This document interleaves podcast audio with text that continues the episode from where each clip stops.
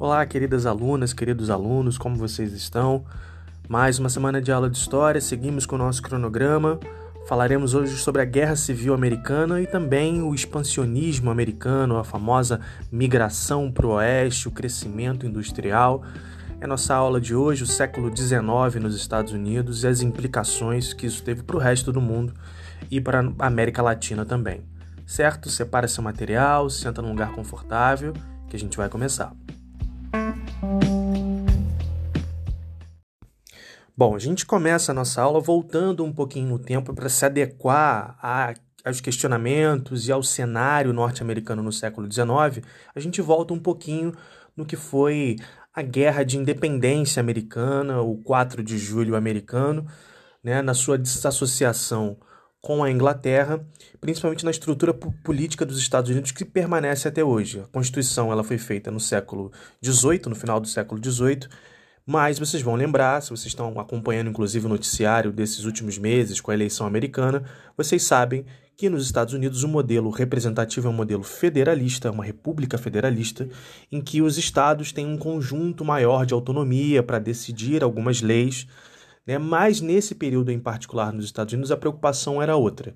Como eu já expliquei, estamos avançando para além da independência, os estados americanos estão num processo rápido de expansão, de industrialização, né? e esse momento, na passagem do século XVIII para o século XIX, é um momento de consolidação do desenvolvimento comercial, industrial, financeiro, que atraiu, com isso, obviamente, um grande número de imigrantes europeus. Né? A, especialmente a Europa estava atenta aos Estados Unidos, porque justamente nesse, nesse período milhões de pessoas emigraram para lá para construir uma nova vida, esse sonho americano, e porque justamente nesse período, por conta da grande extensão territorial, existe um desejo de expansão, que a gente vai conversar mais à frente sobre o porquê.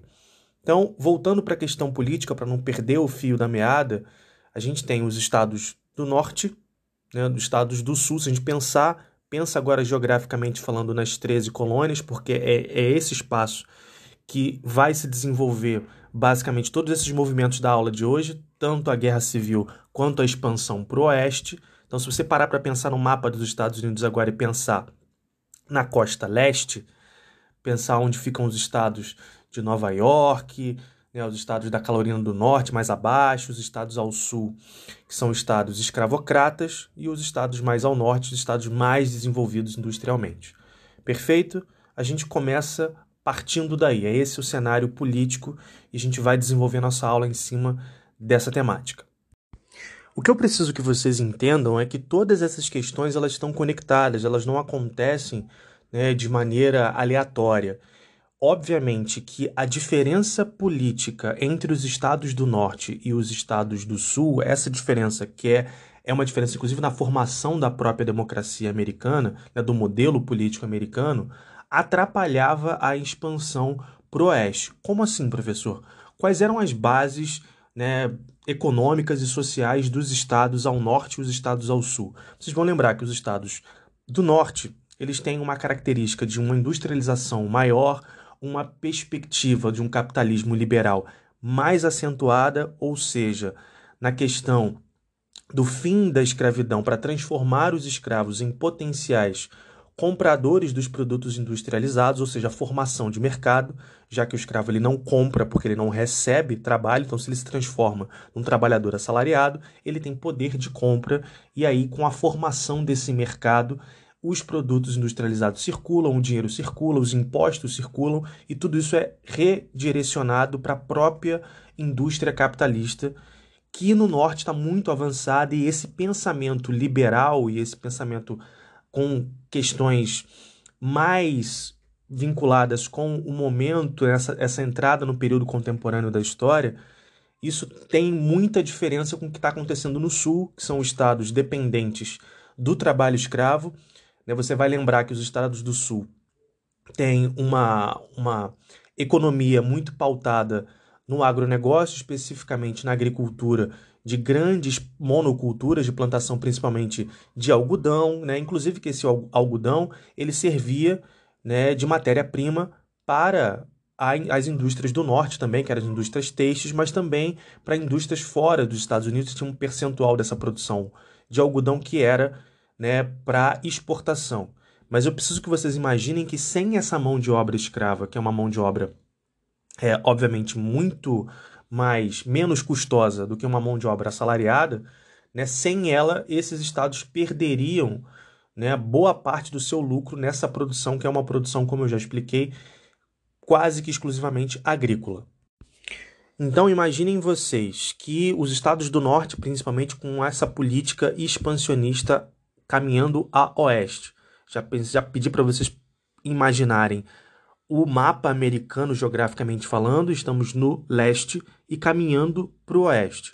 O que, que eles encontram nessa caminhada, entre aspas, para o oeste? A primeira, o primeiro conflito é um conflito né, político com o Sul que deseja permanecer com a sua estrutura é, escravista e o Norte que deseja ampliar o capitalismo industrial para o Oeste. E aí é uma questão básica, eu preciso que vocês entendam que é uma questão básica dos investimentos. Se o dinheiro não circula, você não tem grana para poder investir em tudo que é necessário para avançar a população a Oeste. Porque a colonização ela pressupõe você construir ferrovias, você construir a casa das pessoas, você gerar empregos para que essas pessoas elas se mudem para mais distante da costa. Então, as pessoas estão chegando por conta do aumento demográfico, obviamente, a população ela cresce no pós-independência e também por conta da imigração europeia. Então essa população precisa ser realocada cada vez mais a leste, mas para isso você tem que desbravar, perdão, a oeste, mas para isso você tem que desbravar esse espaço. Então, essa expansão por, in, por interior houve, inclusive, conflitos com a população indígena que foi massacrada intensos confrontos. Para vocês terem ideia, né, no, ao longo do século XIX, cerca de 13 milhões de indígenas nativos americanos foram mortos por conta dessa expansão a oeste. Preciso que vocês tenham em mente também que a guerra né, de independência com, com os ingleses ela também acionou um, no espírito americano um espírito nacionalista, né, dessa construção do Estado Nacional americano e desse espírito esse espírito expansionista está muito conectado com essa com esse interesse nacionalista que cresce através da guerra. Então, como como que isso ficou caracterizado? Os americanos eles entraram em conflitos com a França, né? E a Fran da França eles receberam alguns, alguns estados que ficam mais ao sul né, dos Estados Unidos, principalmente o caso da Louisiana né, e, é, e da Flórida, que era domínio espanhol, assim como outros estados que ficam mais a leste, mas também mais ao sul, perdão, mais a oeste, mais ao sul, como os estados do Novo México, do Texas. Né, esses estados foram conquistados e foram expandidos ao longo desses conflitos bélicos com outras nações. Já citei França, Espanha Faltou falar do Alasca, que ele foi comprado da Rússia. A Rússia não, não tinha interesse naquele espaço. E ele foi comprado apesar de ter. Ele está deslocado né, do resto dos Estados Unidos. Se você parar para observar o mapa, você vai perceber né, que lá no fim, a leste, o estado de Washington. Né, não, não confunda com a capital americana, Washington. Existe o estado de Washington, que fica mais a leste, acima da Califórnia. Né, e acima dele vem o Canadá e depois vem o Alasca. Mas enfim, a gente está falando muito de geografia que é para vocês entenderem essa ideia da expansão americana. Porque esse espírito de liberdade sem obstáculos, dessa oportunidade limitada, essa ideia do sonho americano, né, isso tudo ganhou um nome nesse período, né, porque é justamente um período de expansão muito agressiva e muito rápida, e esse estilo, né, esse estilo liberto americano, ele ganha o nome de destino manifesto da nação, que é a ideia segundo a qual Deus teria reservado um destino glorioso aos Estados Unidos. Então, essa, essa perspectiva de avançar a oeste, isso também tem um, um princípio né, que é um princípio espiritual, está vinculado também com, com as ideias protestantes americanas, que o protestantismo nos Estados Unidos ele tem um peso muito grande até hoje, inclusive na composição religiosa americana. Então, essa questão do destino manifesto, né, que pode cair na prova, como é que vai aparecer para você na prova? Vai, muito provavelmente pedir para você identificar quais são as características desse destino manifesto, que é o que eu estou explicando para vocês agora. né, ele está localizado historicamente falando nesse período do século XIX, no avanço dos nativos americanos, né, no avanço, perdão, dos colonos americanos sobre as terras dos nativos americanos para construir essa ponte capitalista com o oeste, com ferrovias, com as cidades, com a busca pelo ouro, porque não né, essas, esse material não existia no leste. Na medida que eles vão avançando, a busca pelo ouro faz com que as pessoas também avancem para tentar retirar esse, esse material precioso. Então, tudo isso está interligado, principalmente, como eu falei no início desse bloco, com a relação de diferenças entre os estados do norte e os estados do sul. Perfeito? Bom, o que a gente precisa fazer para entender a Guerra Civil Americana? Já expliquei para vocês algumas características nos blocos anteriores sobre a diferença entre os estados do Sul e os estados do Norte. E expliquei também sobre como que esse avanço para o oeste por conta do destino manifesto da doutrina Monroe, dessa ideia de você avançar como parte de um espírito americano, isso, esse espírito liberto, ele estava travado por conta dessas disputas políticas entre sul e norte. Então, no meio do século XIX, né, nas eleições de 1860, esse debate sobre a escravidão ele foi a grande questão entre os candidatos, né, o candidato que representava os estados do Sul e o candidato que representava os estados do Norte, que era o Abraham Lincoln. Né? A gente vai lembrar, obviamente, que republicanos e democratas representavam interesses distintos nesse período, só para a gente não confundir. Tá? O Abraham Lincoln era republicano, mas eu não quero que você confunda o que era o Partido Republicano nessa época com o que é o Partido Republicano hoje em dia. Então, o Partido Republicano desse período, né, que conseguiu a vitória com o Lincoln, nas eleições de 1860, ele representava os interesses dos estados do norte, ou seja, principalmente o fim da escravidão. Então, quando ele colocou em prática essas políticas, que eram políticas prejudiciais aos fazendeiros do sul, as divergências entraram num nível de realmente de ruptura. Né? Então, os estados do sul eles se separam da União, é um movimento político, e eles formam os Estados Confederados da América. Né? E os estados do norte, né, que são então chamados federalistas, eles, eles eram autossuficientes, essa era a questão. Então, no desenrolar da Guerra Civil, que durou quatro anos, ela acabou devastando o país.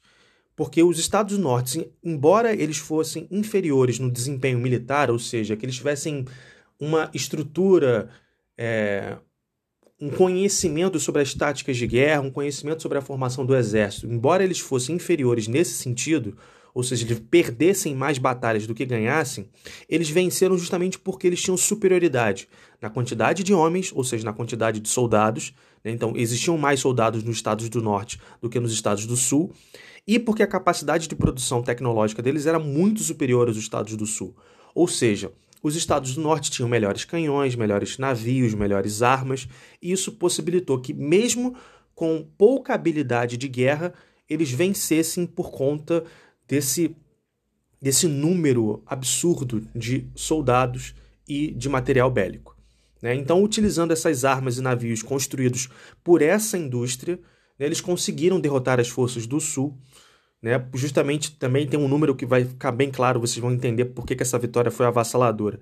70% da população total dos Estados Unidos estavam nos Estados do Norte.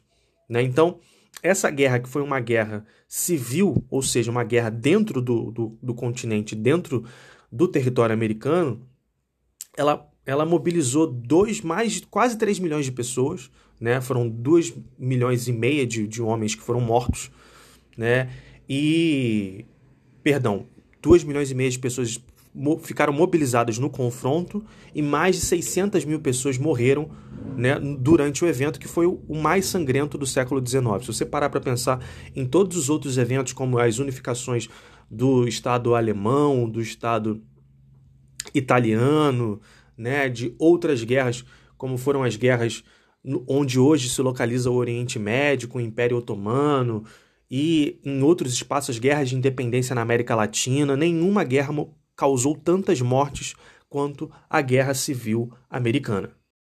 O que a gente vai fazer agora é dar um pulo na história, a gente vai aproveitar esse evento histórico para falar de algumas questões que aconteceram depois. Porque como a gente não vai ter espaço de falar sobre isso em outra, em outra aula, eu preciso parar agora, criar um asterisco, avançar no tempo para a gente comentar sobre a herança do racismo por conta do que aconteceu nesse evento da Guerra Civil Americana e essa separação que era, que era uma separação política, ou seja, de ideias. Então, a vitória dos estados do Norte ela consolidou a supremacia dos estados do norte no sentido econômico, principalmente. Os estados do sul ficaram, obviamente, arrasados por conta da guerra, né, que a guerra foi uma guerra civil, ou seja, no território americano. Então, as cidades foram destruídas, pessoas morreram. E porque, economicamente, o Lincoln assinou um decreto que determinava a libertação dos escravos né, nessas áreas rebeldes. Então, com a guerra civil, ocorreu também o fim né, do trabalho escravo nos Estados Unidos.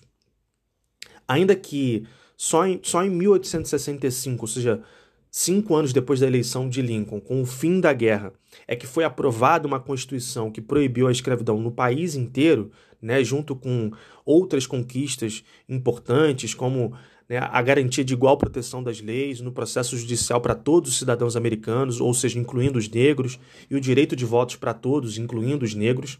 Ainda assim, mesmo por conta de tudo isso que aconteceu, é, isso não significou que esses ex, agora ex-escravos eles tivessem né, um, uma, uma liberdade plena.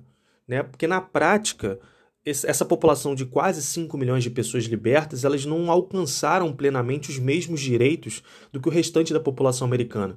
Então eles não tiveram as mesmas condições de trabalho, as mesmas condições de ensino, as mesmas condições né, de, de respeito entre a sociedade americana e, obviamente, nos estados do Sul se manteve, principalmente nos estados do Sul, se manteve a segregação social e política, ou seja, os negros eles ficaram realocados em bairros exclusivamente para pessoas negras, eles não tinham o direito de andar em qualquer espaço da cidade, senão eles seriam, inclusive, presos, né, linchados, é, torturados em alguns casos, principalmente porque esses estados do sul eles ficaram muito ressentidos com a guerra. Inclusive é logo após a Guerra Civil Americana que é formada né, o movimento né, dos supremacistas brancos, a Ku Klux Klan, que é fundada no Tennessee, num dos estados do sul, né, que a Ku Klux Klan é um movimento justamente criado para aumentar essa separação completa entre brancos e negros e suas principais bandeiras são, como eu falei, a supremacia branca, o nacionalismo, a anti-imigração e o antissemitismo, entre outros. Essa foi uma organização que cometeu diversos atos terroristas, diversos assassinatos contra grupos minoritários, exclusivamente por conta do discurso de ódio contra os negros. Né? E nos estados do Sul, ao longo do século XX, por isso que eu falei que a gente está dando um salto na história, ao longo do século XX, os negros eles foram proibidos de compartilhar os espaços públicos com os brancos. Então, essa essa questão, que é uma questão racial americana, isso pode cair na prova com esse fio histórico que eu estou dando para vocês aqui agora, marcando o início né, dessa, dessa, dessa caminhada mais extrema com a criação de grupos supremacistas brancos no pós-guerra, como um fio para explicar o que acontece nos Estados Unidos hoje, com essa herança do racismo que permanece até hoje por conta principalmente da ação policial, né, que é uma ação excessiva né, e policiais majoritariamente brancos em bairros de pessoas negras nos Estados Unidos no dia de hoje. A gente está falando no ano de 2020. Né, isso foi pauta nas eleições desse ano e vem sendo pauta ao longo da história durante muito tempo. E aí, para demarcar mais algumas questões que podem aparecer na prova correlacionando essa questão do racismo com a história americana, vocês podem ser né, questionados sobre o movimento negro, sobre Martin Luther King, né, com o, o movimento dos direitos civis na, no, em meados do século XX, né, 1950, com essa, essa necessidade justamente de, de acabar com a segregação racial no país. Então, eu estou avançando justamente porque vocês podem ser questionados sobre essas questões. O que eu aconselho vocês a fazer é dar uma olhadinha no material, no material escrito, porque eu deixei isso tudo bem detalhado, todo esse avanço na história, e vocês vão poder entender melhor essa relação do racismo, que é uma, um racismo de herança nos Estados Unidos que permanece até hoje. Perfeito? A gente vai para o próximo bloco. Bom, agora a gente vai dar um pulo, vai dar um, um pezinho, colocar um pezinho na filosofia, aula de história, mas vocês também têm matérias né, de sociologia, de filosofia, de antropologia, né, e essas questões podem cair na prova, como eu sou o professor de vocês de ciências humanas, a gente conversa sobre algumas questões né, dessas outras matérias quando isso é relevante para a nossa matéria. E a gente vai falar de um filósofo em particular, que foi Tocqueville, é, foi um pensador político, um historiador, escritor, escritor francês, né, mas ele é reconhecido na ciência política e na filosofia, não só pelas análises que ele fez da Revolução Francesa ao longo do século XIX, mas também e principalmente das análises que ele fez sobre a democracia americana, justamente porque essas reflexões elas servem inclusive até hoje no pensamento da filosofia contemporânea. Então o Tocqueville ele é muito citado por outros autores, principalmente autores que falam sobre ciência política. Certo? Então só para vocês terem uma ideia, ele, como eu já expliquei, era um pensador francês, ele chegou aos Estados Unidos numa, numa viagem né, ao longo do século XIX, ali por volta dos anos 20 dos anos 30, né, 1820, 1830.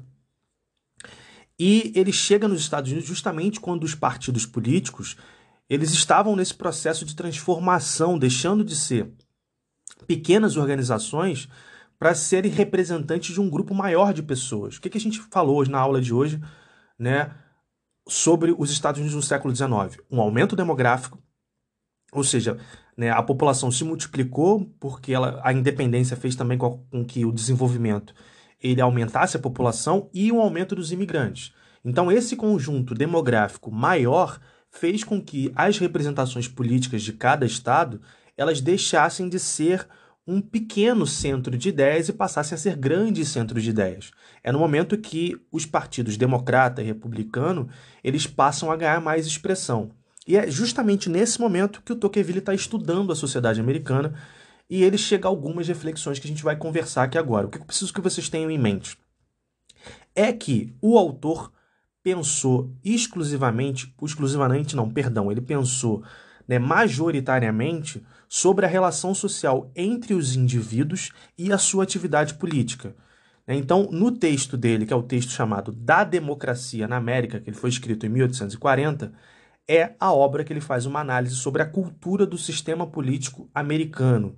E o principal ponto que ele demonstra preocupação, que pode cair na prova para vocês, é justamente a relação de igualdade entre os homens, porque o Tocqueville admite que a democracia, que é o sistema político que ele analisou naquele momento e que permanece até hoje, mas a democracia como um geral, não só nos Estados Unidos, mas tendo os americanos como exemplo, ela pode correr o risco de se transformar num regime totalitarista. Né? Por quê? Porque o Tocqueville entende que os americanos, ao longo desse processo expansionista, eles vão se tornando cada vez mais individualistas.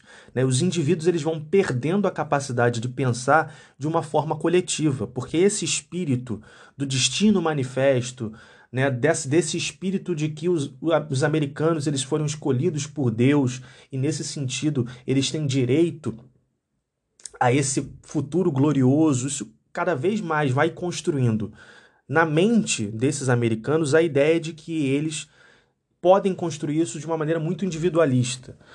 Né? E Tocqueville ele alerta para o seguinte: quanto mais esse espírito individualista crescer, mais dificuldade as pessoas vão ter de pensar de uma forma coletiva. Justamente porque a democracia propicia a possibilidade que esses cidadãos eles se isolem nas suas convicções políticas, né, individuais, egoístas, e que esse novo regime político na América ia precisar pensar sobre isso para que esses pequenos grupos não fizessem cada vez mais um, um espírito que diminuísse a atuação das minorias políticas, que eles formassem um modelo de governo que fosse um governo excludente. E se a gente parar para pensar de novo, fazendo um paralelo com o que acontece hoje em 2020, o pensamento do Tocqueville também pode cair na prova para vocês, né, uma mistura de filosofia com história, para pensar o que aconteceu no governo do Donald Trump, que exatamente exerceu esse tipo de política né, excludente, de um, de um pensamento que está voltado exclusivamente para os seus eleitores. E quando um presidente ele é eleito, ele é eleito para governar a população inteira e não só a sua base política. Então, percebam que essa crítica, que é uma crítica fundamental do Tocqueville sobre a própria a próprio, o próprio significado de democracia e de como dessa relação entre igualdade e liberdade, como isso é fundamental para a gente refletir à luz da filosofia, não só para o período da Guerra Civil, que é um momento que acontece justamente o que ele está citando, né, que é uma briga entre interesses diversos dentro do próprio Estado, mas como que isso pode servir para brigas no futuro, como o que acontece hoje na relação entre o Partido Democrata e o Partido Republicano, que cada vez mais eles, eles adotam um discurso que atende quase que única, única exclusivamente a sua própria base política. Né? Então, lembrem-se disso. Tocqueville está falando da própria destruição do sistema de democracia por conta dos interesses individuais superando né, as necessidades de harmônicas dos interesses coletivos e que esse equilíbrio é um equilíbrio muito tênue, muito complexo e que se as pessoas elas não se envolvem ativamente né, numa política coletiva, elas caem na possibilidade de desconstruir a própria democracia. Perfeito? Bom, a gente vai finalizar a aula aqui para falar no último momento sobre justamente essa transição econômica na passagem do século XIX para o século XX.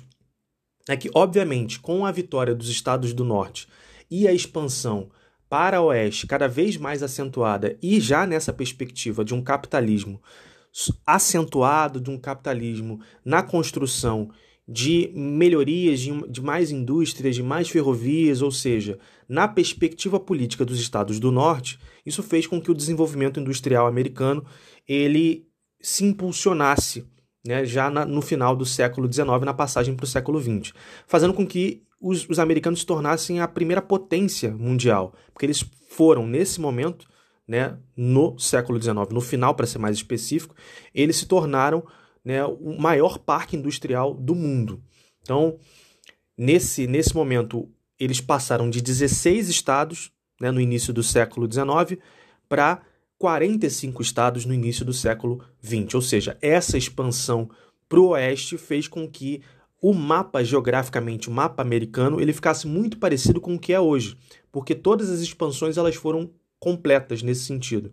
Então as expansões a oeste, as expansões no norte com a conquista do Alasca, as expansões com a definição da, da, da fronteira com o Canadá, ao sul na fronteira com o México, né, mais ao sul, a oeste, a leste, perdão, com os estados da Flórida e com, com a conquista de Porto Rico, que é uma ilha que fica próximo ali do que é o Golfo do México, onde tem a Flórida mais acima e a América Central mais abaixo. Então, essa formação do que seria o que é hoje, inclusive, o Império Americano, ele se dá nesse período da história com todas essas conquistas militares por conta desse espírito expansionista né, e da guerra civil americana que fez com que um projeto político ele avançasse sobre o outro.